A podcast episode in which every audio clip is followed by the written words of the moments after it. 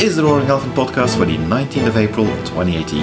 A podcast about Apache Hadoop and the surrounding ecosystem for anybody working with or investigating big data and advanced analytics.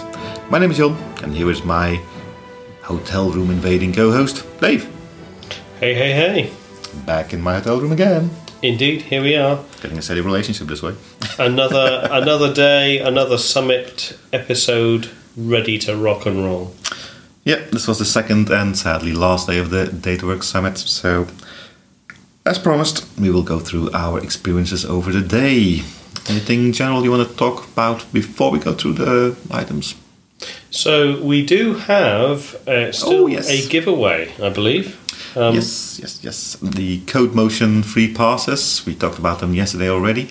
Yep. We still have one pass left, so if you want to get a free pass to the Code Motion event in Amsterdam on the, I think, 9th, uh, 8th and 9th of May, which is fairly quickly actually, all you have to do is send an email to codemotion2018 at roaringelephant.org. Put in it you want to have a ticket, and we will make sure that your request gets passed on. Do keep in mind, only one ticket left, so don't delay mail today. That works for me. All right, thanks for reminding us for that one. Apart from that, let's uh, go in it. yeah, let's get to keynotes. So, Dave, what did you do for the keynote? Well, I think as I drove the last one, I'll let you drive this one. Nice. All right, first keynote we had was from Frank Sauberlich from Teradata. Uh, it was entitled Driving High Impact Business Outcomes from Artificial Intelligence. Um, basically, he was talking about how it's, it's a bit of the, I would almost say, old story where there's the convergence of big data and cloud computing and whatever libraries and TensorFlow and whatever have this convergence where deep learning becomes interesting. And apparently, Teradata is, um, I'm not going to say change, but concentrating more on the deep learning aspects of things. And he was pretty much explaining a couple of uh, customer use cases where they did something for the customer that made their old style, between air quotes, machine learning uh, models work a lot faster by actually implementing in deep learning. Now, first, when I, we started talking about that, I thought that does not compute. I mean, if it's machine, uh, and why would you want to do that? But actually, uh, I'm not going to go through the whole thing, but one of the use cases he talked about was for Danske Bank uh, for fraud detection. And he gave some numbers where, in the uh, old machine learning style, they caught like 40% of fraud cases, which is actually reasonably okay. But the bad thing was that 99.9% of the cases that were flagged were false positives Uh, not so good. and that's annoying yeah and with the deep learning approach they used that actually they improved the the, the, the, the, the true positives mm-hmm. and improved the false positives. So Oh, that was a good thing. So that was good. And actually the way that they did that also illustrated what they meant by going from machine learning to deep learning because for typically for a fraud detection thing what you do is you take a lot of features like um, time between interactions locations uh, spending habits all that kind of stuff Yeah, behavior it- profiling, exactly all that sort of. put it in columns, do a regression or a classification, sorry, a classification algorithm on that, and you will get your yes, no fraud, yes, no uh, results. What these guys did actually, apparently those, that this was a team from Teradata, they took those features and around, uh, you have to see it as a matrix where you have the data points point, and around it they put all the features, and that way you kind of have a pixel image. Because every feature in machine learning is always a number between 0 and 1. And that can represent uh, a, a grayscale or a color or a, he called it a pixel, so whatever it is doesn't really matter. And then they use a CNN, a convoluted neural network, to do image recognition to see if the images were, I would say the word, outlier or not. Which is actually a very cool idea. Yeah, yeah. and that apparently gave him a, yeah, a quite good uh, improvement.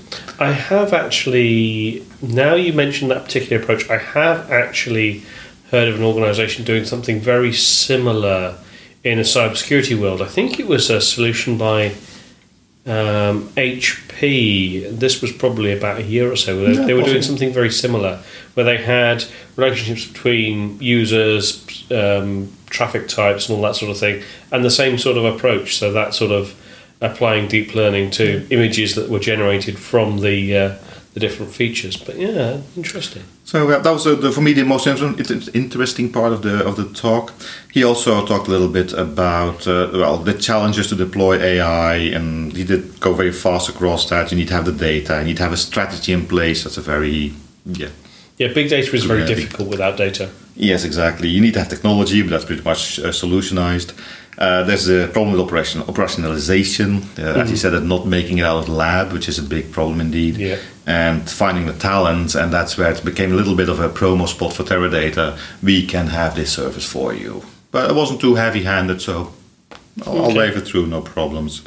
He gave a second uh, use case without a name. He called it jet engine predictive maintenance. So it must have been either Boeing or Airbus or Rolls Royce or something like that. I don't know.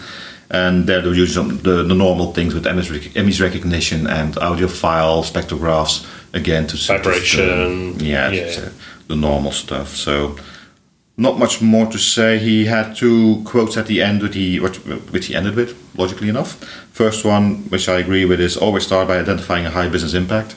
If you don't have a business case for the thing, it will never get out of the lab. So that's definitely a good one. And also very important, think about operationalization from the start. Yeah. Don't start playing around and hope you can do something with it. No, start with a good business case, and this is how it's actually going to have to run. Yeah. And then build towards a solution, or else you will get in that. Yeah, it's going to be a, It'll, it'll end up being a science project for life. Exactly. So that was about it. Uh, quick and easy. Not uh, not much uh, more to say about that. After that, we came to Enza Iannopollo, a lady from Forrester Research, who talked about embracing GDPR to improve your business practices in the digital age. So this was um, the visionary speech for today, let's say.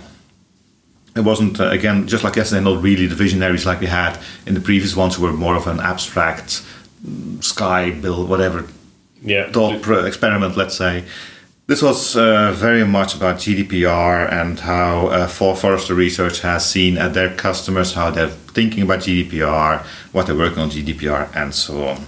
So I took quite a bit of notes, but uh, this is actually a keynote that might be interesting for businesses that haven't done much with GDPR yet to have a look at. Um, or maybe contact uh, the lady in question. Maybe she wants to do something for you as well. But uh, a lot of things for me, because uh, in my day job we have been talking about GDPR a lot, so a lot of things already rang through for me as well. But I'm just going to name a couple here. Um, it's more than just regularization. It's something that's going to be pervasive across the whole company. It's not just ticking a few boxes. You have to change your culture. You have to change the way you do things, the way you think about things. That's a very important uh, thing to note. It's not just an ISO uh, certification you're getting here. Yeah, it's it's it's more in in terms of its breadth of impact. It's more Yeah. like PCI and PCI Um, even like worse than that, because PCI is still, in the end, a, ch- a list of checkboxes, while GDPR is, by design, a, a bit vague. Because what does it mean to have security and privacy by design? You have to fill it in yourself. Yeah. So I, I would argue the detail of PCI DSS is just as vague, but. I, I, I can agree, because PCI DSS, I haven't really myself worked with it, so if Yeah. you say that, I, I it, it, agree. it is very much like that sort Okay, of thing. Fine. Yeah, you have to go Sure. do that. But it is, it's not just a bit like yesterday's conversation around David Walker's session. It's not just tools and technology. It's not just process and procedures. It's business culture as well. Okay, yeah, fair. Agree. Uh, second point, it's a global thing. It's not just the EU. Yes, GDPR is a EU thing, but any company that works with the EU or is from the US is also t- working with EU. And the moment you touch EU data or EU customers, you're affected by it. Yeah. And as far as I can tell, every big company is preparing for GDPR, Yeah. they're, regardless which side of the pond they're on. Yep. So that was also something. Also, it's uh, 25th of March of May. Sorry, is when the GDPR becomes effective. That's just the moment it starts. This is not when it finishes. So don't go for the 25th of May and say, okay, we've, we've made it, it's done. That's when it actually starts. Because it's going to be a continuous maintenance cycle to keep this regularization, conf- compliance, and so on. Wouldn't surprise me. I don't know the details, but wouldn't surprise me if it's going to be regular recertification required. Like again, like PCI DSS every twelve months, you need to Apparently, recertify. it's not a recertification thing. Uh, as far as I'm, I'm basing myself on the talk here, Mm-hmm. Yeah, yeah. it's more like you can expect a, a- a controller to knock on your door at any moment, even if nobody complained about it. Mm. Yeah. Just knock on the door, show them what you did yeah. at any time of the day. So that's why it just has to be in the normal way of Yeah, yeah, business, be everything you do has to be in there. You can't just oh we have a, a review next month. Let's uh, clean up all the all the garbage so it looks nice. You have no idea what's going to happen, and of course the, the penalties can be severe. It's uh, two to four percent of your revenue, if I if I remember correctly. That can be quite uh, quite interesting. Um, yeah, privacy by design and by default. That's a nice one. That's one thing actually from my Microsoft hat I, I can know because in the in Holland, the Windows 10 was actually uh, failed, Mm. and with the new update that's coming with Windows 10, it's been accepted again because all of the privacy checkboxes now off by default. it's these small little things, but I think it's good. It, I like Yeah, yeah. Uh, other things you talked about, yeah, includes external partners. Just make, don't just make sure that you're GDPR compliant, but your partner ecosystem. If you hand off your data to that partner, they need to be uh, compliant as well. Because if you get a request to delete information from a data subject, as, it's as it's called, then you have to pass on to that to that partner, and yeah, have some some some certainty that the partner will actually also be compliant of that. Um, she also talked about GDPR being part of general risk assessments, which makes sense. Um, also, an interesting thing which I never thought, yeah, I have thought about was nicely formulated. It's possible to create sensitive data from non-sensitive data sources. Mm, yeah. And I've usually heard this in the reverse, where you have sensitive data, you cut it into pieces to make it non, no longer sensitive and have to prevent it from being joined again. That's one I knew about. But you can actually get enough information from disparate sources uh, in, Yeah. internally, and when you join them up, They become. they become. So that's Yeah. definitely something you have to be careful to as well. Um, one thing, oh, see, then also went to the not just the organization itself, the customer point of view. Customers will have some rights on the GDPR, and apparently, what's happening is that customers are trying to, are going to use GDPR to test the trustworthiness of a company. I'm going to ask you to delete my information, and then I'm going to ask you to give me information. That's- That's the two rights I get as a consumer to do this. And if you can give me my data, then I no longer trust you. Yeah. So she sees this as a, a, a, a, moment where a company can actually position their, their, their, their values and their trustworthiness by being GDPR compliant, so seeing as a positive way of looking at it. Uh, I hadn't heard The, that yet. the, so- the cynic in me might just say that uh, they, they might just keep your data, and then if customer requests data but delete flag was set to true, then just return null. um, well, there's ways around that. Of course, an audit will, will show that. of course, of course. But uh, I mean, that's still something you need to do. You have that extra flag in there, and if you're going to do that, maybe just do the right thing. I don't know. yeah. yeah. But you're right. But but I mean, to me, so to me that that's a little. It's a little bit naive to say that that plus that equals trust. I, I I'm not that trustworthy, but, and maybe that's just me. you're just a cynic. You have to Well, there is that. There is that. embrace your inner self, man. Come on. Uh, after that, she just went on to put some extra things. She, yeah, she, this is a bit fuzzy, let's say. Additional bonus results from implementing from implementing GDPR are improved customer experience, better data strategy, and increased efficiency. Okay, increased efficiency. That's always something you can throw in everywhere. That's yeah, I don't care. Improved customer experience. Yeah, that's a trustworthiness thing again. So that might be a result of it. Better data strategy, I do believe, because Yeah. in my world, when people go to the cloud, that's when people start thinking about security, and then a lot of skeletons fall out of the closet. Mm-hmm. GDPR will have the same effect on their privacy, their, their, their risk management, on their data uh, stores, and things like that. So that will have a positive impact there, I think. Um, let's see. And then you mentioned a couple of use cases uh, or customer showcases, let's say. And my personal feeling there was, hey, it's apparently if you do GDPR correctly, you can actually do good PR marketing by putting it out there that we, company XYZ, we are GDPR compliant. Trust us, come and buy with us. So apparently it's it's been marketized already. She ended with uh, some uh, tips about uh, if you haven't done anything yet, it's getting very close. So what should you, should you do now? I was all uh, ready to, to, to be educated here. Uh, was a bit yeah focus on data initiatives with high risk, and then focus on cloud, third party, and sensitive data. Seems like a no brainer. Yeah. And when you've done that, prioritize the risks. Okay, I, I, I believe that. That's good. All the tips she gave is have a roadmap. Even if you're not ready yet for GDPR, make sure you have a roadmap how you will become ready with GDPR. So if you get an audit and you can show, yeah, we're working on it. Here it is. Show willingness, basically. Exactly. Show that you want to do it. And um, yeah, ended up with a couple of other things there. The, there's different rights. You have the right to be forgotten. Data retention is an important one as well. That's something that's uh, going to be coming back in some sessions here. But uh, uh, yeah, I'm going to talk not to talk about the details yet. But data retention is a very important one as well. And GDPR doesn't tell you how long you should retain your data, but you should have a data retention policy, which is good. Yeah. Well, it is is correct dependent on the data that you're collecting. yeah. Yeah. And uh, yes, he ended with the quote that uh, GDPR actually it should be you should it should allow you to do more with data and not less. It shouldn't always be the blocker it, you fear it to be. Uh, yeah, we'll see how that works. So that was uh, I forgot the name Enza Janopoli, yeah, sorry.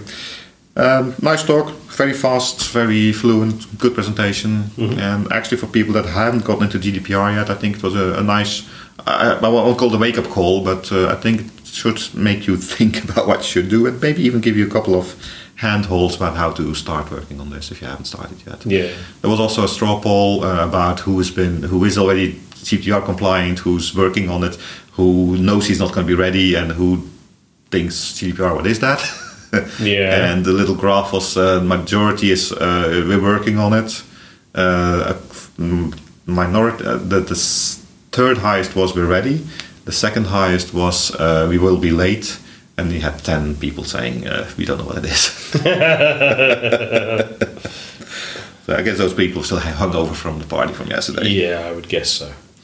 So one thing I will say is that uh, from this point onwards, I was totally uh, believing that GDPR is indeed, as you pre- predicted it, the theme of this uh, uh, DataWorks Summit. It's funny that me being right. It does occasionally happen. I, I say we have prior knowledge. you read the internets, and I don't. Damn those internets. After that, nicely following on after a nice dissolve, as I say, was a actual demo on the keynote stage uh, called "Are You Ready for GDPR?" by Jamie Engesser and Srikant Venkat from Hortonworks. Uh, it's always nice to see VPs doing demos. Yep. How did that go? Actually went well. it actually all went well. It was good. I will go go into detail here because I actually went to a session that pretty much did the same demo with more depth. So we'll talk about it there. Yeah. But basically, they were demoing the the new uh, data steward service, which was announced two days ago now, Yeah. and how that is a combination of the data plane, Ranger Atlas with ABAC and rules and blah. But again, I'll come back to that when I talk about my session about that. All right. Uh, so that was actually fun. It actually took quite some time to do that. It was uh, not just a demo, also have presentation, Yeah, to- yeah. how to explain. Ex- explaining the whole. The Yeah, whole but on a story high to- level, so that for the business decision makers, that was approachable. The session that I went to afterwards was way way deeper down, which uh, wasn't a business session at all. So I think it's nice, to have both views there. Yeah, Again, when these go on YouTube, I think I'm going to reference those uh, Yeah. in the future.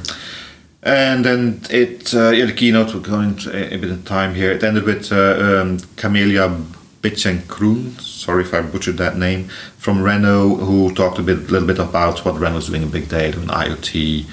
Um, yeah, not much special to talk about there. It was just uh, IoT use case. Uh, it was kind of funny to see that there are three car manufacturers here. You got uh, Yeah. BMW, you got uh, Audi, you got Renault. Yeah, yeah. It's, it's nice. And I, I talked to the BMW guys as well. and They're doing a lot in the driverless uh, car and everything, uh, self-driving cars and stuff like that. So it's uh, interesting times there. Indeed. So basically, that was the keynotes, and then we went out for uh, for a break. And then straight after the break, we're right into it. Yeah, well, and you were. away we are into the sessions. I Um, skipped the first session actually because I did those. I did uh, some uh, more interviews with uh, the showcase community showcase uh, booths, and that's actually going to come out. Is going to come out next week Tuesday Yeah. in a special episode. we're going to make. It's going to be a bit of a different episode there with just those little sound bites, uh, but that's going to come out next Tuesday. All right. But you did go to a session. I did indeed. So I went to uh, Security and Time Weird Windows in Streaming Behavior Analytics.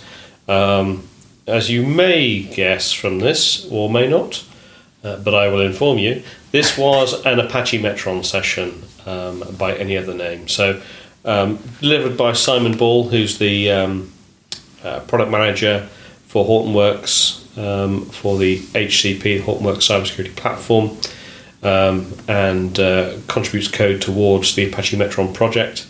Um, this was a technical session. It went fairly deep, fairly quickly, um, but you know covered really focusing on what the profiler is and what the profiler does.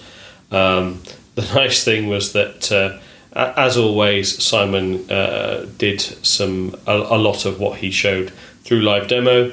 And being Simon, it was all from the dev build that he pulled off GitHub um, last Friday. So you know, very very cutting edge stuff. Don't try this at home. Yeah, don't try this at home unless unless you have a lot of plasters and can live with the odd cut here and there.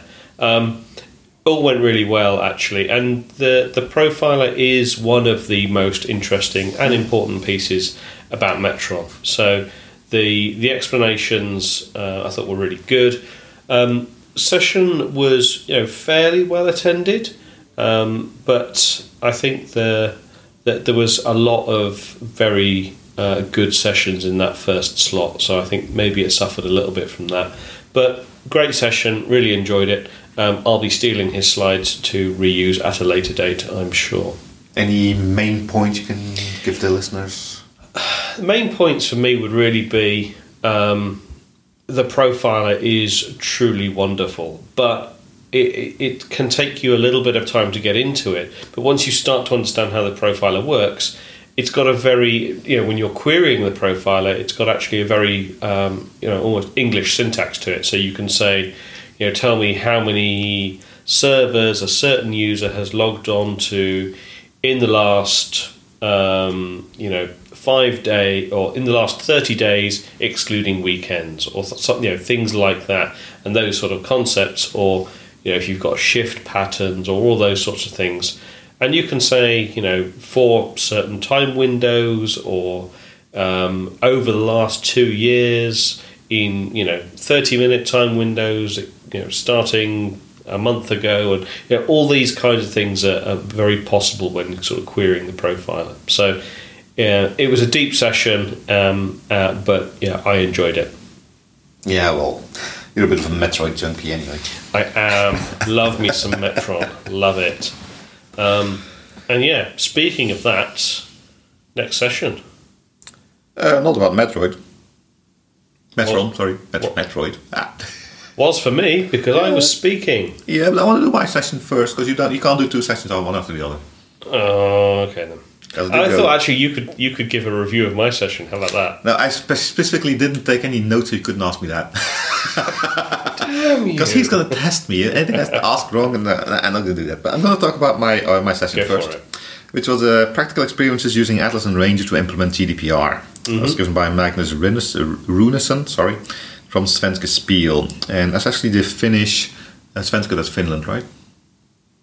Anyway, one of the Scandinavian countries' official national gambling uh, authority, let's say, they do all the gambling games and stuff like that. Yeah. And they actually have part of their um, charter is that they have to avoid people becoming addicted to gambling. Okay. And in order to do that, they need to find get gather statistics to detect when somebody becomes a risk case, so they can do something about that. So that's why they have a lot of big data. right. Uh, they used to have a Oracle Cognos uh, environment, uh, and they moved that to or HDP 2.6 with Hive. Um, you give more information about the, the, the, the shape of their thing, basically. And basically, what the talk was about, um, the, the, the normal thing you would expect, they're using uh, Atlas for uh, lineage and governance and Ranger for policies. But their issue was more how do we maintain this in a way that it's always maintained. As, we, as I said from the keynote, it's not the one thing that GDPR thing. It has to be. You have to make sure that it's always maintained. How do you keep it fed and watered? Exactly. And they were using Oracle Cognos already and have the Oracle model uh, data modeler uh, tool, which they continue to use because also they wanted to they wanted to make the change from Oracle with uh, Cognos to HDP with Hive without changing any SQL and without making the operators or whatever do anything different. Wow. Okay. Now, not changing any SQL, I'm not entirely sure how they did that, but this was talk about uh, uh, GDPR related things, so Yeah, let's yeah. not go in that one. but I think he meant was that the things I wanted to add to make themselves GDPR compliant should not involve changing SQL. That would make sense. Okay. Yeah. So basically, what they did is uh, that in the data modeling step, the only thing they ask extra for the, the model developers, I would call them, I guess, is that they would add PII tags or something like that to tables that needed or fields that needed. And then they wrote wrote a bunch of scripts that actually take the information in, from CSV files that they make and from there create the ranger policies and the atlas tags. Okay. That way, if you change that CSV file, which basically they never change, they make them once and that's it, and only when a new data set source is added, they need to add a couple of rules, something like that. That's Yeah. more of an exception. But those scripts run every day. Mm-hmm. So that if somebody goes manually into Atlas or Ranger, script will run, it'll override it again with the how it should be, and that way they kind of keep the whole um, uh, management of that thing in a central location. Okay. So I'm not entirely sure if that's the best approach to work, although he did say it works very well for them. Um, they're not very large. I mean, I can I just put my notes down, so I can't say it from my heart. But they had 300 uh, real-time event streams coming in and 150 published tables and views, which isn't hyper large, but a reasonable size. Did they mention kind of events per second or anything like that? No, they didn't. Okay. Because I don't think they actually do any real time processing. It's just that the events come in, get stored, and then get into tables and stuff. That's why the data modeling comes in, I think. Okay. Uh, it was a bit light on the technical details, I must admit. He did show this, the, the, the, the content of the CSV files, uh, he didn't show the scripts. Uh, but that was basically their solution of making it work, and apparently for them it's a good solution. Mm-hmm. For me, uh, I mean, if you if you accept this, the starting point from we want to keep working with the Oracle data modeler and we don't want to have to put extra load on the people that work in the flow today, mm-hmm. it makes sense. Yeah. Is it the most efficient way to do it? I'm thinking it's going to be a management nightmare in the end. Those CSV mm. files, that's not the most useful way of looking at that kind of rules. Mistakes can creep in. I would. Yeah, I do wonder. And then especially if you're looking at the new tools being added now with uh, with the Atlas and everything around with the data steward and the data plane, Yeah. there's a lot more tooling being set up there. Now again, this is something that's running today, Yeah. True. And so something that runs today is always better than something that's going to be better tomorrow. It, it's a journey, right? All of Exactly. this, everything that we're talking about, it's all a journey. and he also said that what we did is it works. It's not perfect, and it's Yeah. going to continue changing. We, we already know we're going to change the content of the CSV files and so on. But it was a nice way of seeing how a company then actually tackled GDPR and had something something exploded in the hotel room. But we are totally unharmed. Uh, something uh, that actually they have GDPR compliancy this way, and this is not only what they did. They did a lot more to get GDPR compliant. Yeah. Of course, But this was said that. element of it. But this is what they did on their data landscape, specifically in the regions for uh, lineage and uh, policies, ma- mainly the access policies of the, the whole things. Nice. Not through RBAC, but ABAC, not role based, but attribute based, Yeah. using the Atlas tagging in there. So, all in all, I hoped a bit more depth and a bit more fails, failed, what didn't work. That would be nice. But, uh, well, he, the talk was called Practical Experience using Atlas and Ranger to implement GDPR, and that was exactly what it was. Very good. Very good. Can I talk now?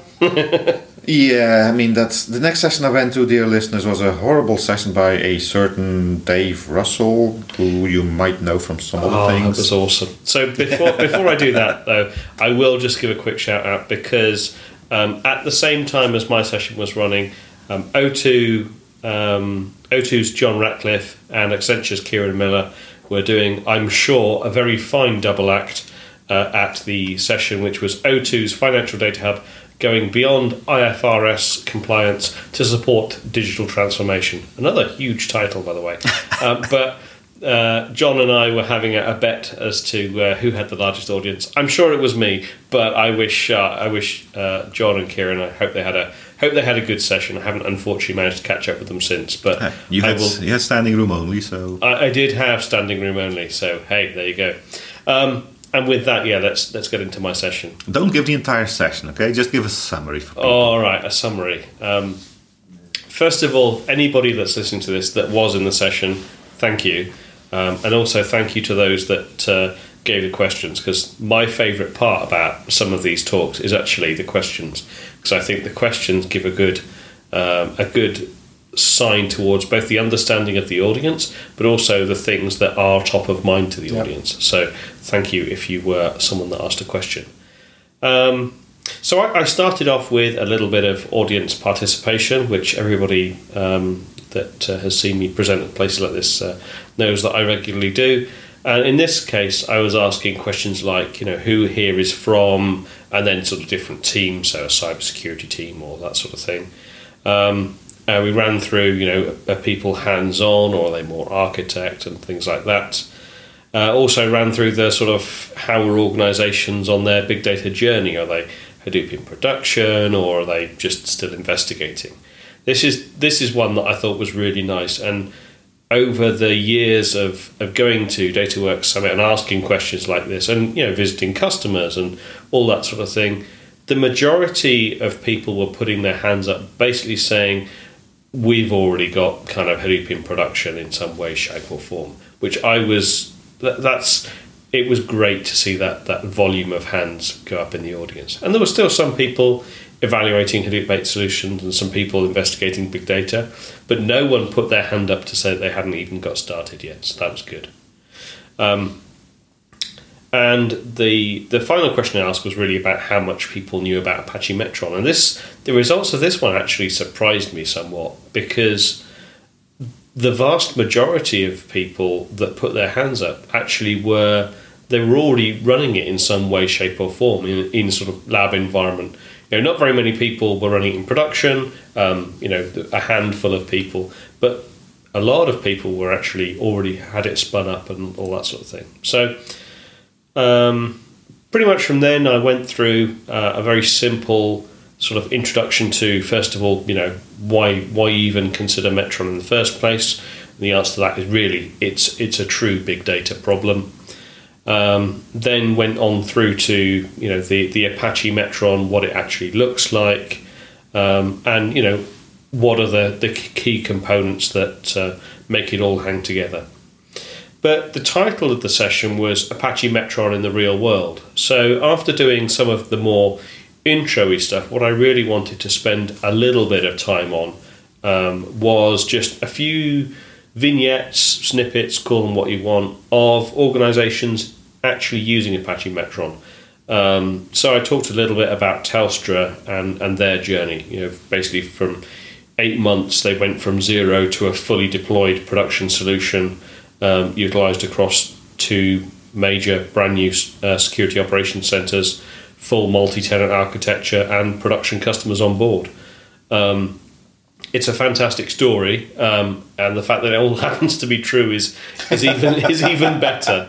Um, it, it, does, and they they spoke at the DataWorks Summit um, at the end of last year uh, in the APAC DataWorks Summit. Um, and at that point, I think it was around about October, but don't quote me on that. They had around 13 billion events per month, and that was growing at a rate of about 30% per month. So you can you can do the maths to work out where they are today. Um, talked a little bit about Capital One. Um, they were sort of really quite early adopters of Metron. And if you sort of Google Capital One, uh, Purple Rain, and Metron, uh, you'll find information about you know, what they were doing back in, in this case, kind of 2016, 2017. Um, so they have um, you know quite a, an advanced ecosystem, and uh, then went on towards KPN and uh, QSight. So QSight have been a been a, um, a customer now for about a year. They actually had a session the previous day that I've already talked about. But the things I focused on when talking about KPN were the things that I thought were particularly interesting from their talk. So the fact that they this this platform Metron gave them the opportunity to to really innovate and to really do something, um, you know, extend the platform, something that just would not be possible in the traditional world um, gave them this fully multi-tenant solution, fully scalable architecture, and really move to a, a risk-based model away from you know the standard rule-based stuff. Uh, talked a little bit about sizing and uh, and how uh, you know, the different things to think about when you're sizing Metron and that kind of life cycle over a three month, twelve month, two year, two years plus kind of what that might look like. Yeah, the audience actually quite interested in that. I mean, I was able to see. I was sitting at the back a bit mm. and saw people scribbling and taking photos of that one. Yeah, yeah. Kind of, kind of, uh, it's good, good for pe- people that are already playing with it and now they want to go to production. So, okay, now how? What's a good starting point yeah. for this thing? Yeah, yeah. And in fact, that was one of the questions: is like, yeah. you know, how do we, how could, how could this be deployed? Um, then really t- talk a little bit about the ecosystem around Apache Metron. It's great to have an open source project. It's even better if there are other people using it, contributing to it, extending it, and so on. Um, so talk very very little bit about PSSC Labs that have a Apache Metron appliance. Um, yeah, it's fully fully certified um, and is there was some news sort of late 2017 when that got released, but then uh, early 2018 when Cybersecurity Malaysia, so a government-wide cybersecurity agency, uh, teamed up with PSSC Labs to uh, to de- deploy this and, and operate it. Um, and then probably my favourite little bit of the uh, of, the session really was showing um, some of the other ecosystem stuff that's going on, which is some work with Zoom Data. And Zoom Data have built a series of dashboards against Apache Metron and just really walked through um, you know some of the flows, some of the dashboards, and some of the visualizations, including things like um, the sort of relationship-based visualizations that. Um, as, as a human looking at a dashboard or a human looking at some sort of investigation can give you a, a really useful, interesting uh, view of things. So from there, pretty much went into things about you know who else is using Apache Metron. So talked a little about automotive use cases, um, telco use cases, um, defence ministries, and basically government-wide initiatives. Um, the final piece around this was really um, talking about how people could should think about deploying Metron um, kind of larger scale. So how to do an effective phased deployment of Apache Metron. So going through different phases, adding different use cases, different data sources, bringing in different components, and really over, in my case, uh, the case of my uh, particular design, going over three different phases and how you might might consider extending that. So I had uh, lured people into the session with the promise of Roaring Elephant podcast stickers, and in fact, did indeed at the end manage to give out quite a few, um, and had some some good questions there as well. So I had a blast delivering it. What was what was your experience as as someone? Uh, well, for me, I mean, I never actually went to a Metron uh, mm-hmm. session because I don't work with it. Yeah. All I knew about it was the stuff that Dave was talking, is rambling on about on the podcast from time to time. so no, it was actually nice, and I especially like the, the little demo you did. You mm. didn't do a live demo; you did the, the video replay. Yeah. Just showing how, how, how, how nicely visual it all gets mm. on there. That was really nice to see that because there's one thing to say, okay, you have to have full uh, open uh, big data thing deployed to have it all gather and whatever. But just seeing how you saw that that that graph, uh, the relationship display, graph, yeah, looked like they could really see yeah. patterns in that thing. That was actually yeah, uh, that was for me the the thing that I liked best. Let's say. Very good. I'm a little bit uh, distracted here because my laptop just decided to die and my notes are on there, so I just put plugged the power in. Well, in that case, I can I can carry on and let me talk about um, the next session I went to, which was uh, LLAP, great on prem and great in the cloud. So this was by uh, Chris Nauroth, um, ex Hortonworks, now at Walt Disney, um, and doing some excellent work, I have to say. Really enjoyed this session. Um, he he went through step by step, and one of the best things about this is he was very very clear up front. Um, and I can't state this enough because it is really important. Performance is situational if anything varies between um, you know his experience and exactly what you're doing, you know, then you really should be benchmarking using your own processes, your own procedures, and so on and so forth. So that being said, um, the use case was really kind of large scale data ingestion. They were going through a, a migration to cloud, um, AWS in this particular case. Um, they had sort of BI metrics and activity reporting on raw data. Uh, data, data sets were largely served via REST API, um, and batch oriented updates were acceptable to their sort of user base. Um, so, in this particular case, they were looking at um, data largely consumed by apps, um, yeah, a lot of the things were things like um, ESPN applications that were reporting on things like American football, and so they they show he showed a sort of a graph of some of the um, peak volumes during a particular time period, and there were peaks of you know 500 million events per day. Um, but of course, the aggregation of a graph hides some of the, the sort of the per second peaks. So there could easily be like 10 million events in a particular second when something particularly interesting happened. Um, so really, they they had uh, an on-prem architecture. They um, went through you know the, the various different subsystems feeding it. Uh, there were, it, the data was sort of streamed into the platform using Flume and pushing it into HDFS. They built a bunch of Hive tables around it, and then they exported results to operational stores like MongoDB, Cassandra, uh, or even and just also let them raw in HDFS as well. Um, the sort of the evolution of that architecture to cloud was actually pretty similar. You know, they they switched to um, uh, um, sort of AWS Elastic MapReduce uh, feeding DynamoDB, and the REST APIs could either pull from DynamoDB or from S3. Um, the only other thing they used was Kinesis, um, and that was the that was the thing that they used to replace Flume. So once they they'd got all of this in place, um, they started to look at you know what some of their options were for the processing. Previously, they'd always done all of the, uh, the, the processing or ETL style work using Hive.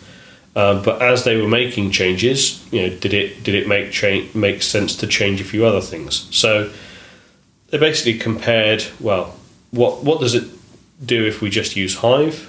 Uh, what does it do if we rewrite all of our ETL stuff into Spark? Uh, and also, what does it do if we rewrite all our ETL using Hive and LLAP? Well, rewrite, there's very little rewrite, yeah. but adapt it to use Hive and LLAP. Um, the, the sort of interesting things about this was he set out some um, sort of some preconceptions uh, initially that he wasn't really expecting. Maybe there would be some improvement from Spark, but but probably not. Um, just because the workloads are really huge table scans, and similarly from LLAP, there were a whole bunch of other sort of um, considerations, but basically didn't really think that the workload would be amenable to things like LLAP's caching and whatever. Um, but you know, wanted to try all the options anyway. Um, the other thing that they'd done is uh, fairly recently they'd done a lot of work on the um, partitioning and pruning and that sort of thing of the underlying data, and uh, that was something they wanted to check to see whether that was really um, you know really making a difference. So with that, they then um, sort of basically put a bunch of different data sets together of uh, 10 to the 5 uh, 10 to the 6, 10 to the 7, and 10 to the 8, uh, or 1 to the 7, uh, 1 to the 5, 1 to the 6, 1 to the 7, and 1 to the 8th rows. Uh, they then were also testing across 2 nodes, 4 nodes, 8 nodes, 16 nodes, and 32 nodes. And then they repeated all of those things using first of all Hive, then the rewrite into Spark, and then Hive plus LLAP. Um, props for doing a really, really good job, really job, thorough job of that, and also measuring the impact of partition pruning. So, with all that, there were a few constants. Um, you know, all the tests were using M3X large uh, instances. Everything was in the same region. Um, all the same input data sets, and also uh, they repeated all of the tests to get that sort of consistent yeah. uh, samples, deal with that noisy neighbour yeah, issue. Yeah, and I'll get back to that towards the end. Um, the results, though, were really, really good. So, first of all, Hive, you know, worked as expected. Whether it's in cloud or on prem, Hive just does the job. Um, there were some kind of slightly weird things in the testing, in that a two node cluster had weirdly far more processing time than anything else. Um, uh, Spark was very similar in that you know two nodes of Spark, um, weirdly, strangely more than than you would expect from that, but um, and so you know Spark was I think slightly quicker than Hive, but Hive with LLAP was um, significantly faster than Spark, um, and obviously it was faster than Hive as well. I'll Yeah. get into some stats towards the end, but essentially all of the options showed linear scalability, which is good. That's what you expect. That's what you certainly hope for um, when you're buying into this big data ecosystem. So, adding nodes reduces execution time. And they're talking about ephemeral workloads like this. They're talking about deploying clusters, running these workloads, and then tearing them down. So, reduced execution time equals cost savings, Yeah. equals profit. Um, Spark, you know, slightly outperformed basic Hive in some use cases by about 17%, but Hive with LLAP outperformed uh, traditional Hive by as much as 46% and outperformed Spark by as much as 35%. Um, all I can say is LLAP seems to do a really, really good job with their particular workload. Um, he suggested that it was to do with um, some of the things within Hive, such as uh, the, the prefetching, the, the pre warming containers, Yeah. and thing, things like that, that were just way more effective than he was expecting. Was not Because they will run these things on a, on a fresh cluster every time. yeah, fresh clusters every time. Uh, in fact, he this is one of the things he mentioned is he was not expecting this because you know he would spin something up and the LLAP caches would be dry, of course, because it's really it's just been built. But you know the the prefetching seemed to do an excellent job. Um, so he then gave a few sort of um, migration implementation notes. Um, really, kind of too much detail to go through in here, but you know, comments around Flume versus Kinesis, um, some things around DynamoDB partition key selection, um, and also some some really good pointers around sort of a phased migration. If you're doing this, going from on-prem to cloud, some really good hints on how to do that. Um, but really, um, the the conclusions were basically LLAP approved execution times by as much as forty six percent. He was very very happy with that. Partition pruning. Oh, this was the other thing. So when he was testing the differences that partition pruning made, um, the very best performance from Spark, so Spark with partition pruning, was as good as the worst performance from Hive with LLAP with no partition pruning. And Hive with LLAP with, with partition pruning obviously was significantly better than any of the other options. But they it it fell into the same kind of same the, the very similar space, which was a little strange or a little um, lucky or coincidental, I guess. Um, so Q and A, I love a good Q and A. So I asked the the first question, which was, so he mitigated for the noisy neighbor thing. He reran the test again and again to get consistent results. And I asked, kind of actually just out of curiosity, how often did you get the noisy neighbor issue crop up? Um, and he said about you know once or twice in twenty. So you know between five to ten percent of the time, um, you know the noisy neighbor issue came up, and he said it was usually just like one one host within Yeah. uh, Amazon Elastic. It's enough, And exactly, it is enough to really impact the results. Um, and I know that there are organisations that definitely go through. You know, part of the, the bootstrapping of a, a of a new node is run through a quick few set of performance tests. If it fits in the the, the Yeah. sort of the the um, the set performance requirements you expect, then then fine, it goes forward and then in, ingest into the rest of your ecosystem or infrastructure. If it doesn't meet that, then kill it off and spin up a new one. Well, actually, what they usually do, and yeah, it's been up more than they need because they know five to ten percent will have Mm. a problem, and then kill off the ones that are worst performing. Yeah. Because if not, you have to uh, you, you can get into kind of a loop where the new one is spin up, is slow again, it's killed again. The startup Yeah, time yeah, goes yeah. very much longer. So just starting up ten percent more than you need, which you kill off enough again Makes within sense, a minute, doesn't really give you much more currency. You have to fork over.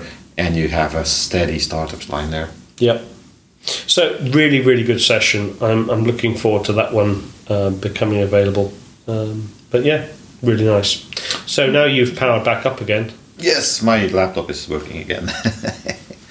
and just in time to talk about understanding my, no, your crown jewels. Finding, organizing, and profiling sensitive data across data lakes. I think that's even longer than your titles were. Probably. This should have been called Data Steward Service, Okay. because that was what it's about. I understand why it wasn't called that, because Data, Data Steward Service was released two days ago. so it probably would have been this cat out of the bag kind of problem. Probably. Yeah, you're probably right. But I could have figured it out because it was a session by Srikanth Venkat, mm-hmm. which was the same guy that did the keynote demo. And this was basically the keynote demo, but more in depth because it was a technical session. Give Yeah. m- more of, of the, the the moving parts below the thing, let's say. Yeah. So let's see. They started by ex- kind of explaining in, uh, in general why you would need something like this, and so it goes a bit like this. You have multiple clusters, some in America, some in Europe.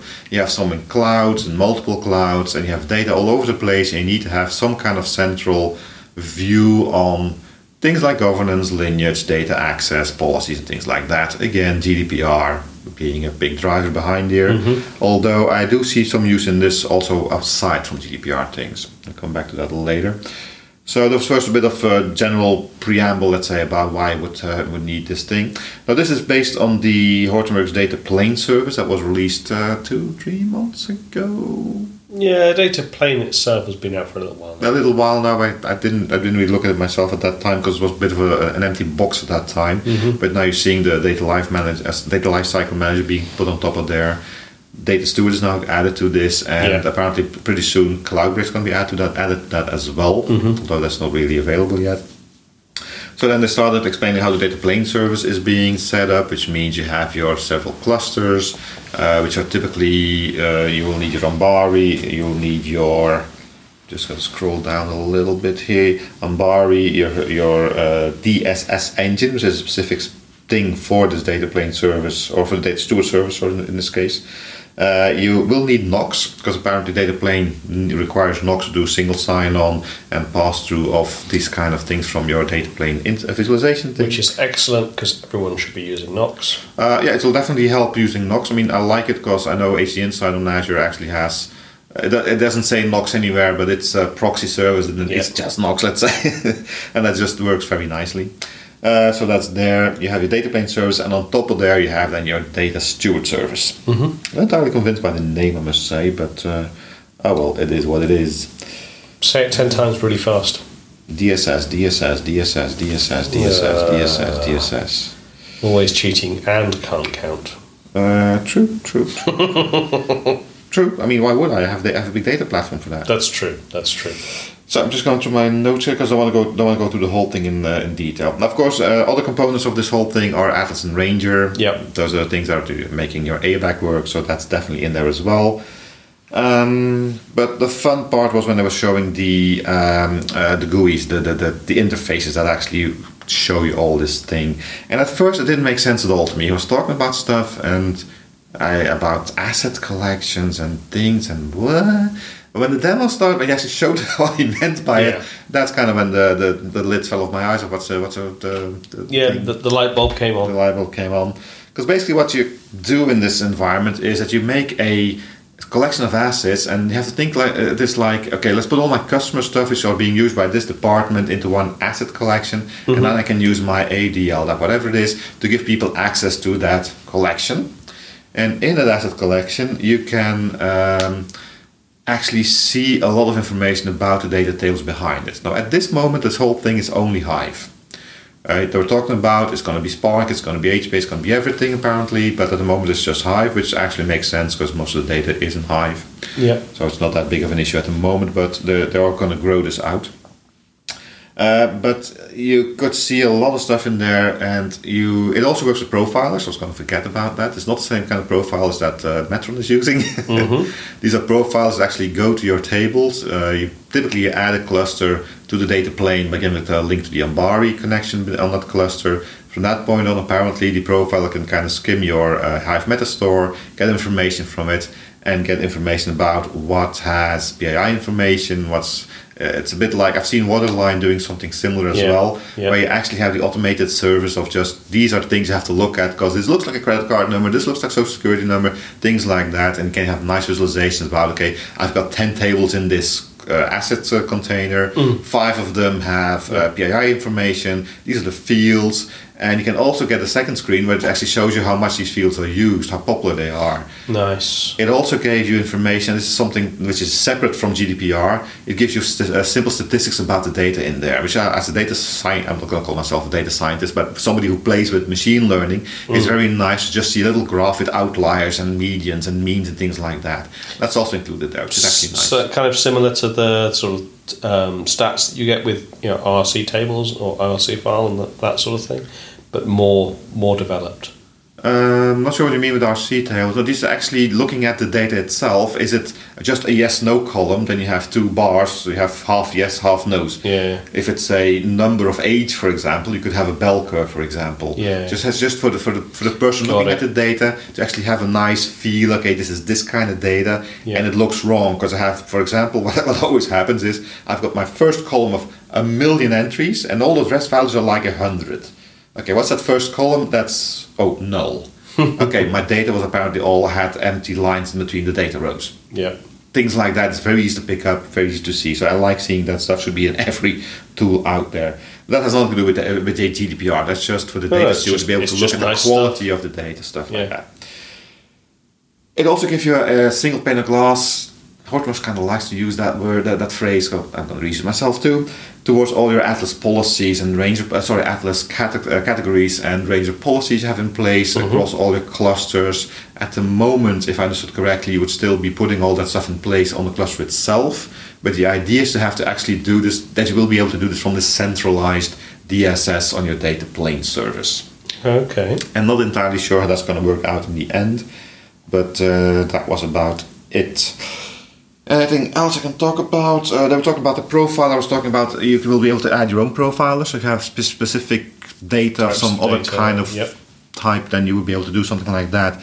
They didn't give any information about how you how that would look. If that's is that is that Java class or Jar or something like that, because that's future talk. But apparently that's something that's going to be coming in there as well. Uh, it's all being uh, connected together with uh, REST APIs. So even though they have very nice uh, UIs, which I think are quite useful, REST APIs are a must in this uh, in this uh, ecosystem. If you don't have REST APIs, you might as well go home. Uh, yeah, that's about all the things I talked about. It's hard to, it's good radio to say to talk about UI. So if you haven't got a chance to do it before, and probably you haven't because it's been after two days. Yeah. but uh, let's see if you can um, look at. Uh, I know, I know uh, there's been some blogs come out from Hortonworks. I'm pretty sure there's going to be some screenshots on there as well. Yeah, yeah. That's good. There was some Q and A after that. One of the questions was how heavy is, a, is a, an installation of data plane? Because this looks like a very complex thing. And actually, data plane itself is just a collection of Docker images apparently. So apparently, you do need some kind of footprint, but it is uh, it's quite light apparently. Because all the heavy lifting, the profiler runs actually on your clusters. Yeah. That's that little DSS service you install on your cluster nodes there. That's all being pushed away there. And also, very importantly, that means that only the results of the profiler come back to your data plane. Nice. Your metadata, your data itself never leave that cluster. Which is exactly what you want, yeah. Exactly. So that was a good question, I think, and a good answer as well.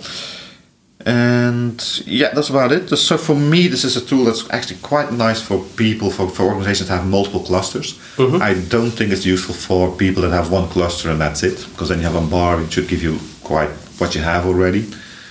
They did also talk about uh, using this with ephemeral clusters, and they kind of said, yes, you can do it with ephemeral clusters because there's a discovery thing and it all works. I have some reservations there because ephemeral for me means it lives for two hours.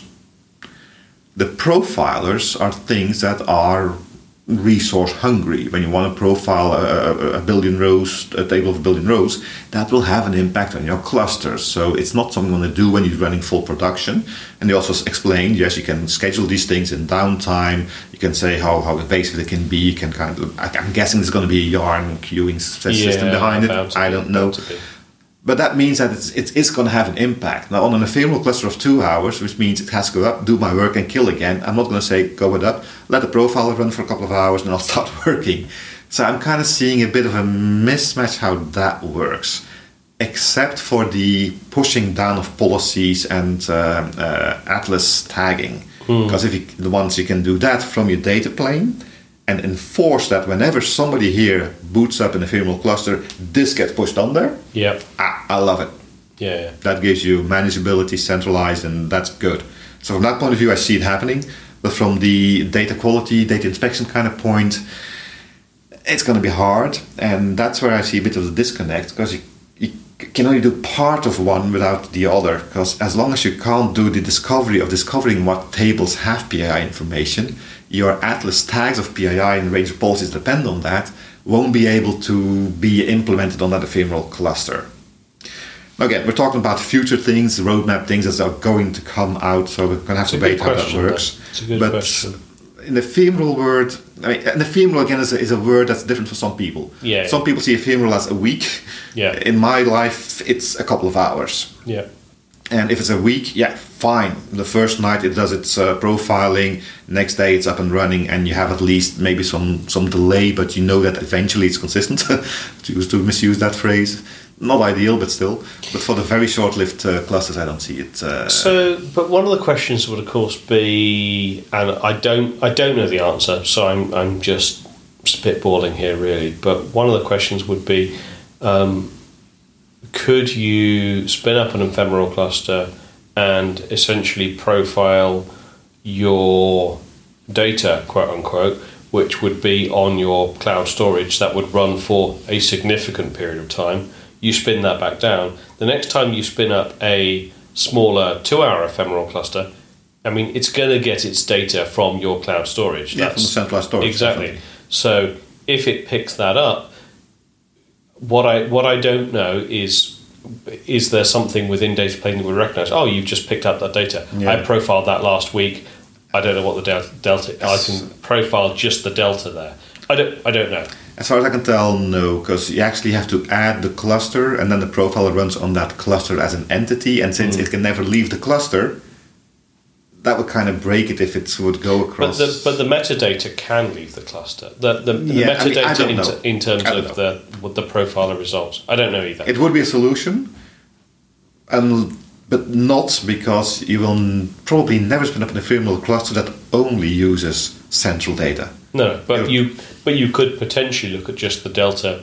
Th- This stuff I Now, know I'm the not profile saying rows, but other tables. Because typically, when I have an ephemeral cluster, because I want to try to match this data with this other source I found. Yeah, yeah, yeah. But And from the keynote, you can create sensitive data from non-sensitive sources. of course, of course. And but if you're at least at least you would only need to profile the delta between. Yeah. I know the answer to this. I know the profile It for would this data source. it, definitely. The profile for this data source. I don't Yeah. know the profile for that. Therefore, that must have the profiler executed it's, on it it. will accelerate it definitely, but still in GDPR world, 99% sure isn't enough.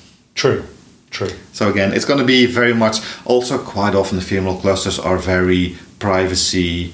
Uh, how to say this? Don't contain private information because Yeah. ephemeral clusters, you don't. You, you're just going to have dummy data or anonymized You're data doing a there. quick dirty. Exactly. Yeah. So maybe it doesn't even count there. Maybe, But it's something maybe. to look at. In any case, it's it looks like a nice thing. I'm still a bit uh, in uh, in doubt how it's going to be uh, given to customers to use because he did show a screen where the clusters were added had SmartSense uh, components.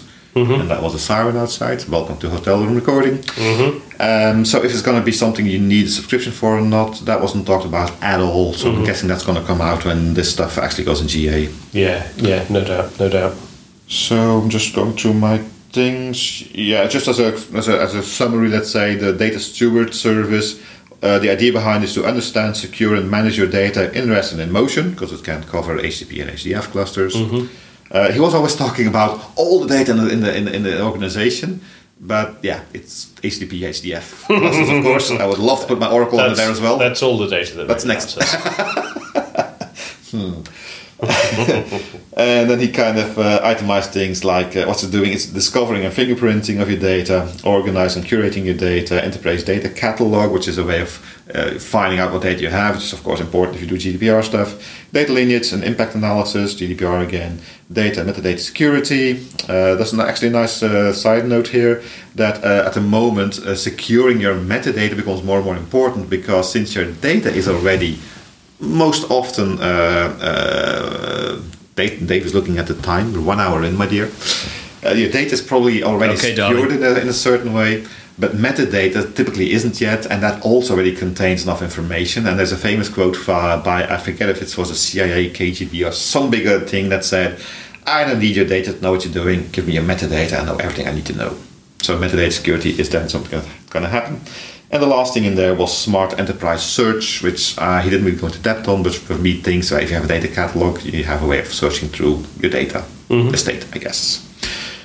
So, data steward service looks nice. It would be great if that would really be across the entire company, because this is actually what I, as a, as a consumer, would like to see as a service I can just put on top of all my data clusters, whatever they may be since it has Atlas under the hood and Atlas by design is agnostic and could be implemented everywhere, there is maybe a glimmer of hope that that's going to happen, but not this week, I think. No, no, I, I think definitely not this week, as it's um, nearly eight o'clock on a Thursday night.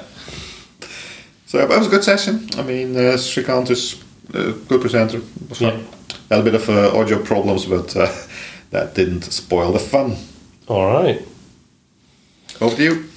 Okay, so my next session was Forget Duplicating Local Changes, Apache NiFi, and the Flow Development Lifecycle, FDLC. Flow development Lifecycle. Yeah, it's a bit like software development lifecycle, but for flows. So this was uh, Andy LoPresto from uh, Hortonworks.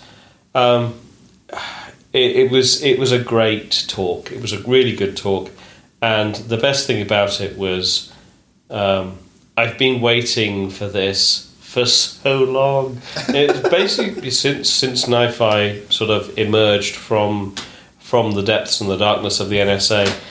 I've been desperately waiting for this to exist, and now it does, and I'm a very happy person. So, those that are maybe a little bit less familiar with the things that I'm talking about here, NiFi is an exceptionally useful and powerful tool for flowing data from A to B, doing maybe sort of micro ETL to it, adding tags to it, uh, you know, encrypting it, decrypting it, all sorts of handy, useful little things like that. Um, but one of the powerful things of it is you can essentially change flows on the fly. Yeah. Um, CICD. Yeah. I love it. Um, and I love it as well. Unfortunately, large financial services, major enterprises, telcos all go, no, What? no, no, no, no, no. we can't have people doing that. We have processes and procedures and people that test all this stuff. And no, you can't just change production with a whim. And quite often not by choice, but because of regulations, right? Yeah, yeah, yeah, and sometimes by choice. Anyway, um, so so, and this has been a, a sort of a continuous uh, issue, and there were a few sort of um, half-hearted steps in the right direction through through NiFi's life. So we- we've had things like templates, and you know you've got the Flow XML, uh, and you've got the template XML, and all this kind of stuff that you can maybe copy somewhere else and reinstantiate. But there's loads of problems with that, and it really doesn't work very well. And it, it just it isn't what it should be, and it's not very NiFi. So where we are today, the NiFi registry 0.1.0. So that's not one zero zero. That's zero one zero. Um, so very early. Production ready. Uh, yeah, yeah, in production today. Um, very early release, initial release, but it looked really, really good, as you'd expect from the NiFi folks. UI really nicely polished. Don't have to use it if you don't want to. All backed properly by REST APIs. If you can do it in the UI, you can do it through REST. Um, and really, this is all about having a, a registry that you can publish your uh, NiFi process group to, um, do sort of uh, you know go into the NiFi UI, make some changes to it. If if that particular process group is registered with the registry, it will say, "Hey, you've made local changes. Uh, would you like to sort of publish back as a new version to the registry server?" Or um, would you like to underst- what the, understand what the changes are between the version on the regist- registry server and this server? Um, you can also instantiate a new copy from the registry server and things like that. It's it's it's exactly what I've been waiting for all these years, and I'm so happy. There was lots and lots and lots of detail in the session itself. Um, you know uh, how to how to run through it. Andy went through um, a live demo showing it. He went through some slides showing different things within it.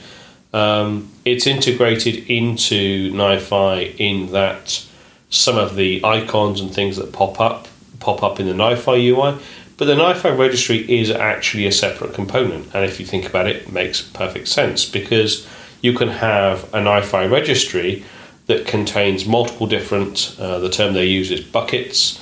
Uh, because every other term was already taken and they all mean different things to different people anyway. So you could have you know your own development bucket. You could have a shared team bucket. You could have a test bucket. Um, and so you could you know do your own development of your, your process groups. You could you know publish your your version that you're happy with into the test bucket. The test team could pick that up and they could then run their testing on it and they could put it into the deploy to production bucket that they have access to in a potentially even in a different NiFi registry, and then the production DevOps team, whatever, could pick that up and then could deploy that flow, that process group into production. So do I have to see this as a separate registry, and I can have multiple multiple NiFis NiFis connected running? to the same net registry, multiple registries potentially connected to the Yeah, same NiFi. thing. But I can have an OTAP uh, uh, installation where my test is totally separate from my production NiFi, Yeah. but use that same registry and Correct. test sends when they're this is good, send it in there. QA can take it from there in their environment, test Yeah. it with perhaps more data or more rel- more uh, real data. Yeah. They give the sample approval, put it back in with the changes, and then okay. Yeah, it it's I don't like it. no, it's great. It's great. it was it was great. It was it was really. I was so happy at the end of this session. I, I just I just can't tell you. So yeah, it was really good. Uh, lots of good questions. Um, uh, you know, comments around what's you know what's the future of the project. You know, what are the things coming up? What's the roadmap? And you know, it's it's version 0.1.0.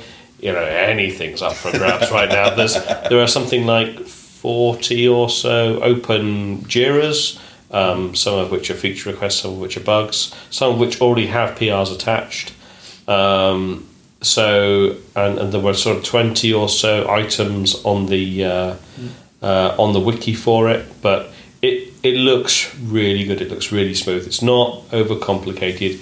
It does what you need something like that to do. It also sounds quite atomic. There's not that many dependencies with other projects. Yeah. So they should be able to make good strides if they have enough uh, enough people committing to it. That should it could just go very fast. A couple of months could be enough to go to a 0.5 or something like that. Yeah, yeah, I think so. I think so. But Nice. it was really nice. I, I have nothing but positive things to say for it, which is very unlike me. Well, that's for NiFi and Metron because you never say bad thing about either of those. Metron is awesome. NiFi is better. And if you say no, then I know a couple of people are going to hate you for it. However, Metron uses NiFi, so it's doubly awesome. So Me- Metron's dependent on NiFi, so NiFi still wins. Anyway, Back to me. I've got Yeah. one session I want to talk about more because my last session of the day was such a disappointment. I'm not even going to mention it. okay. The one before that was the OMID scalable and highly available transaction processing for Apache Phoenix, hmm. Which was by Yahoo by Ohad Sacham. Sacham, sorry, excuse me. A very fast talker. I think he finished his uh, session in about half day all the time. Oh wow. Okay. So that was one thing. And I was a bit uh, surprised because I was expecting that OMID, because I, I didn't know what OMID is. I heard the term before, so oh, it's a session OMID, let's go there, let's see what it does. we have actually heard about it before last year at the Yahoo session last year. Possible, but maybe I wasn't there. I I was asleep, possible too. But I was expecting from the title that this was something that accelerated Apache Phoenix. Right. It isn't. No. It's something Apache Phoenix needs in able to be able to do what it needs to do. Okay. Because it actually adds transactional processing, ACID compliant transactional processing to HBase, mm-hmm. so Phoenix can actually do transactions. Okay. So that's it. He gave a lot of back-end information how uh, this OMID thing is doing its thing, because how you have to, if you do, if you live in the SQL world, how do you transactions? You, you start a transaction, do your SQL stuff, end transaction, you get a commit or a failure. Yep. Simple, how it works. Basically, with OMID, you can do the, exactly the same thing in HBase. You can uh, you set up a transaction manager. Uh, you start a transaction, connects to that thing, which takes a timestamp. Then you do a couple of HBase things. You say end thing, goes back to transaction manager, looks if something else has happened in the background, if you're still atomic and whatever, commits it or fails it pretty much the same thing. Of course, syntax is completely different. And he totally explained how that works, all the edge cases. What if you have a double write? What happens if you're doing a, a new index? If uh, the, the, the block is full? All the things you might think about that could break this thing. They've uh, looked at this and worked at this. And apart from that, it's something that apparently just works if you add it to it, and it allows Phoenix to actually do what it needs to do in a SQL environment totally uh, high available. That's the only thing I want to add here. I'm not going to go into details because the details that are here, I, I need to draw diagrams, so it, it would be a Yeah, great good radio. but uh, so on the one hand, I'm a bit disappointed that it wasn't uh, something new on Apache Phoenix because Apache Phoenix for me is still a bit of a. Do I really want it? Because I'm doing SQL and no SQL by by by. by Nature that seems wrong, but uh, Apache Phoenix for some reason it won't die. It doesn't have to die. I mean, people like it great, and I know uh, Red Hat, for example, is, is using it a lot for their uh, uh, data, the, the data abstraction thing they're building. Okay. So yeah, it, actually, it's actually getting a lot of uh, enterprise usage. So I was hoping that this was something new on, on Phoenix to show that it's progressing, it's changing, but it's more of an under the hood kind of thing. But apart from that, good talk, a lot of information there, very fast. I mean, you can see I didn't take much notes because I didn't have time to write it down. I had to pay attention. But uh, yeah, the one thing I'm not entirely uh, sure of, which is a bit of a pity, is if it is already in it or if it's something that can be added to it. Because this final slide was you have this open thing and something else, and I failed to write down the name of that thing, but something that already existed and had a very tight integration with Phoenix, but apparently for some reason doesn't satisfy, and actually created a kind of an abstraction layer on top towards Phoenix, so both could be underneath there. So I'm not entirely clear if you actually have It wasn't something like calcite or something like that. Sorry? It wasn't calcite or something No, no, like it wasn't calcite. Calcite is the optimizer for Hive. It's Yeah. nothing to do with uh, this thing. No, it's actually also something that gave transaction to HBase, but an older thing that wasn't uh, as scalable, as fast, as had a lot of dependencies, was apparently not easy to maintain. This OMID thing comes from Yahoo. They've been working that for a long time. This is actually OMID version two or three or something. Mm-hmm. So they have some iteration there as well. They have different versions of OMID. They have a low latency OMID because they had a nice graph as well, where having this transaction means you have this yeah, kind of a bottleneck with the transaction manager. Every every time you want to do something, you have to go through that guy. And if he's mm-hmm. busy, you have to wait for it. So they have now a version that kind of bypasses that too by not having because the transaction manager by default has its own storage where he keeps his timestamps with transactions in progress. Yeah. Uh, if you keep growing that thing, it gets slower and slower and slower, of course. So there's a system where yeah, age of that and store that transaction time in the HBase table itself. So that your single lookup state remains a single lookup and things like that. So they have low latency versions, have different versions, and uh, so it was a bit of a okay. Is it still in development then? No, it seems to be production ready. Phoenix is using it already or not? That was, was a bit grey area at the end of the talk, I must say. So from memory, and my memory is terrible, so pay probably pay no attention to me. From memory, it's We something you can add. It's not something that's in existence under Phoenix today by default. I wouldn't think so because I haven't seen this transaction manager daemon alive Yeah. yet, and I've seen Phoenix environments. Yeah.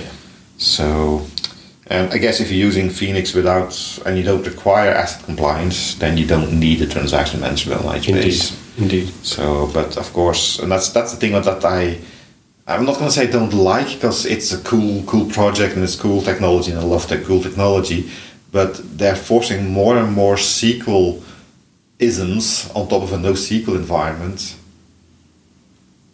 You have SQL already. You have, you have Hive, Impala, uh, Drill, Presto. You have a lot of SQL stuff. Why do you have to force poor little HBase to talk SQL? Because everybody loves SQL. Anyway, Um, moving on. Um, yeah, that's all I want to talk about. Okay. Session wise.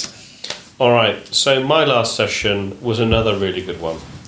Um, so this was uh, Eric Zeitler and Per Ullberg uh, from Klarna Bank, and their session was Teams, Tools, and Practices for Scalable and Resilient Data Value at Klarna Bank. You win the prize with the longest title, I think. I think I probably do, or they do rather. Yeah. It was it was a it was a really nice session. They they went through really their their a little bit about their journey. One of the most interesting things about what they were doing is really they they had a really nice segregation between the the sort of the different groups uh, within the organization that used it. So they they called their groups essentially the producers, the people providing data, the consumers, understandably the people consuming the data, and the uh, the infrastructure. And they had very clear sort of roles and responsibilities defined between the different groups. Um, some interesting sort of uh, things that they were doing, and some interesting stats that they sort of flashed up. I luckily managed to get a picture of um, was the fact that they so they've been they've been on the journey for a little while actually. So they've been in production for five years. They've got about three petabytes of storage. They have in that five years had zero data loss and zero unplanned downtime. Now, you know, only nearly 300 human users, um, 280 machine users. Not quite sure what the Terminator is doing and his brethren. He's looking for John Connor, of course. Maybe, maybe. Uh, check the phone book. Um, 200 batch jobs per day, 9,000 Hive databases, and approximately or in excess of 30,000 CPU hours burnt every day. Um, Buying so- Bitcoin or something. well, so they they're doing a whole bunch of stuff. It's a bank. It's what you'd expect. Yeah. But you know things about um, identity, fraud, risk, all that sort of other stuff. Um, they they do some interesting things with Hive databases, and basically they end up creating brand new Hive databases every single day for every single data source. There are reasons why they do it that way. Um, it's best go and take a look at the session if you're interested in the detail behind it. Um, but the it, wa- it was just uh, one of those sessions that they they gave a really nice presentation. They didn't shy away from really any of the questions. They were very happy to answer. They uh, actually built a few things as well. So Hive Runner, which is a Hive test suite sort of thing, exists out there on GitHub. They also have built a uh, a tool for diff, essentially uh, diffing or comparing, um, and I cannot recall the name of it. Um, but basically, for diffing or comparing Hive databases, um, it's not open sourced yet, but it's very, very likely that they will push it out. Given the fact they've they've already managed to get uh, Git Runner, uh, sorry, not Git Runner, um, Hive Runner out there, I'm sure they'll be able to get that out as well. Uh, comparing the data or the metadata? Uh, comparing the data, Okay. um, uh, yeah, row by row, cell by cell. Um, so it was just a, it was just a really good session. It was for me. It was the the kind of the perfect session to end um, end the summit on. Really, um, great guys, um, very interactive, very animated. Um, yeah, really enjoyed it, and. Uh, uh, hopefully, we might even get them on the podcast in the future. Ooh, that would be nice. Because yeah, we have thrown out a couple of lines here at. Uh, We have, we company, have, so- we have. So, I mean, thoughts thoughts for the event as we as we sit here reminiscing about our, our last two days. Uh, a lot of work, a lot of tiring. has mental been- yeah. work. It's these things are always tiring, but a lot of fun as well. I mean, the organization was good. I like the, the way it worked. Still, as, I- as I said already, I'm kind of happy with the fact that the the, the, the booths were kind of different this year, not always the Mm. same thing. So that's great. Uh, good quality sessions, most of them. Mm-hmm. I had the one, yeah, marketing session I fell for. Dang, there's always one every year. Yep. So and apart from that, uh, strong GDPR presence, as you predicted correctly. I must you uh, recognize my master in predicting the DataWorks Summit content. so yeah, it kind of surprised me because if for some reason it's I didn't see that many GDPR focused sessions, but it was present in practically every session in some way, shape, or form. Yeah. Yes. So, uh, but that's a good thing. I mean, it's it's happening. It's right? of the moment. It's isn't it? next That's- month. that's it's it's now. thing, Yeah. So it's, if you don't talk about it now, when should you? So, uh, no, sad it's gone. Looking forward to next year. Indeed, indeed. So I think, uh, I, I- I guess very similarly, I mean, it's it's definitely a marathon, not a sprint. Um, I made life harder for myself by having a talk that I had possibly not quite prepared enough for, but it, Nobody noticed. Right? it, it, it all it all came good in the end. I got everything done that I needed to, and um, that went that went well. But the the feeling, the the vibe of the event, I thought was really very positive. I I didn't speak to anybody that said you know that they weren't really like into it or they weren't really enjoying it or no. um, They every- always still saw something new, something Yeah. exciting, something. Oh crap! I need to do something with that next month. there's there's still new cool stuff happening. That's All. I think that's my that's my overriding kind of message is like there is still cool stuff out there. There is still cool stuff that we haven't yet seen. There will be cool stuff next year. You know, And it's it- all getting more and more polished as well, which is a bit of a sad thing for me personally because I like to see the, the, the little cogs and chains underneath, and that's getting covered up nicely, which means it's a lot more easy to use and it's going to get Yeah. a lot more usage. Yeah. But uh, that's one little sadness for me. 'cause- But then, but the I would counter that ever so slightly to say that they're doing it properly. Yes. And what I mean by that is all those cogs They're and, still there and and chains are still there. You can still go and pull on the command line chain if you want to interface with all these things through REST APIs. People haven't forgot their roots. Yeah, yeah, the log files are still there, and if you have an error in your Spark topology, you will have that same error 20,000 times. Yeah. Yeah, just just remember everybody that there are several things that, that big data platforms do really well. One of those is you know save save money or make money depending on your use cases. Um, uh, the other the other one is though definitely generate lots and lots of logs. Yeah, well, most Hadoop. I I mean, if you're the type of customer that can use the actual data plane service, you probably need one extra Hadoop cluster to, to have all your logs stored in there. Right. Anyway, uh, before we leave, just one more shout out for the Code Motion free ticket. If you want Yep. it, send an email to codemotion2018 at roaringelephant.org. Yep. Remember that it's an event in Amsterdam. You will need to get yourself there. You may need accommodation. You will have to sort that out themselves. All we are offering is a free ticket to the event itself. Two day event. So uh, yeah, should be a lot of fun, and we'll be there. Yes, we'll be there doing a podcast live. I mean, Dave pulled, he, he wrote me into this. It's not my fault. Yeah, I'm not sure that's entirely true, but sure, let's go with that. That's actually entirely false if I had to think about it. Nobody will know. Yeah, the live Roaring Elephant Roadshow coming to an Amsterdam near you. Uh, looking at the future, so next Tuesday there will be a small episode with the little sound bites we got from the from the uh, community boots. Mm-hmm. It's that thing. After that, there will be two episodes on Druid back to back, so there won't be a news episode for a while. And after that comes out, we will be back in our regular news topic, news topic, news topic cadence. Indeed. And that's all I have to say. I want to go to bed now after I did this podcast. Fair enough.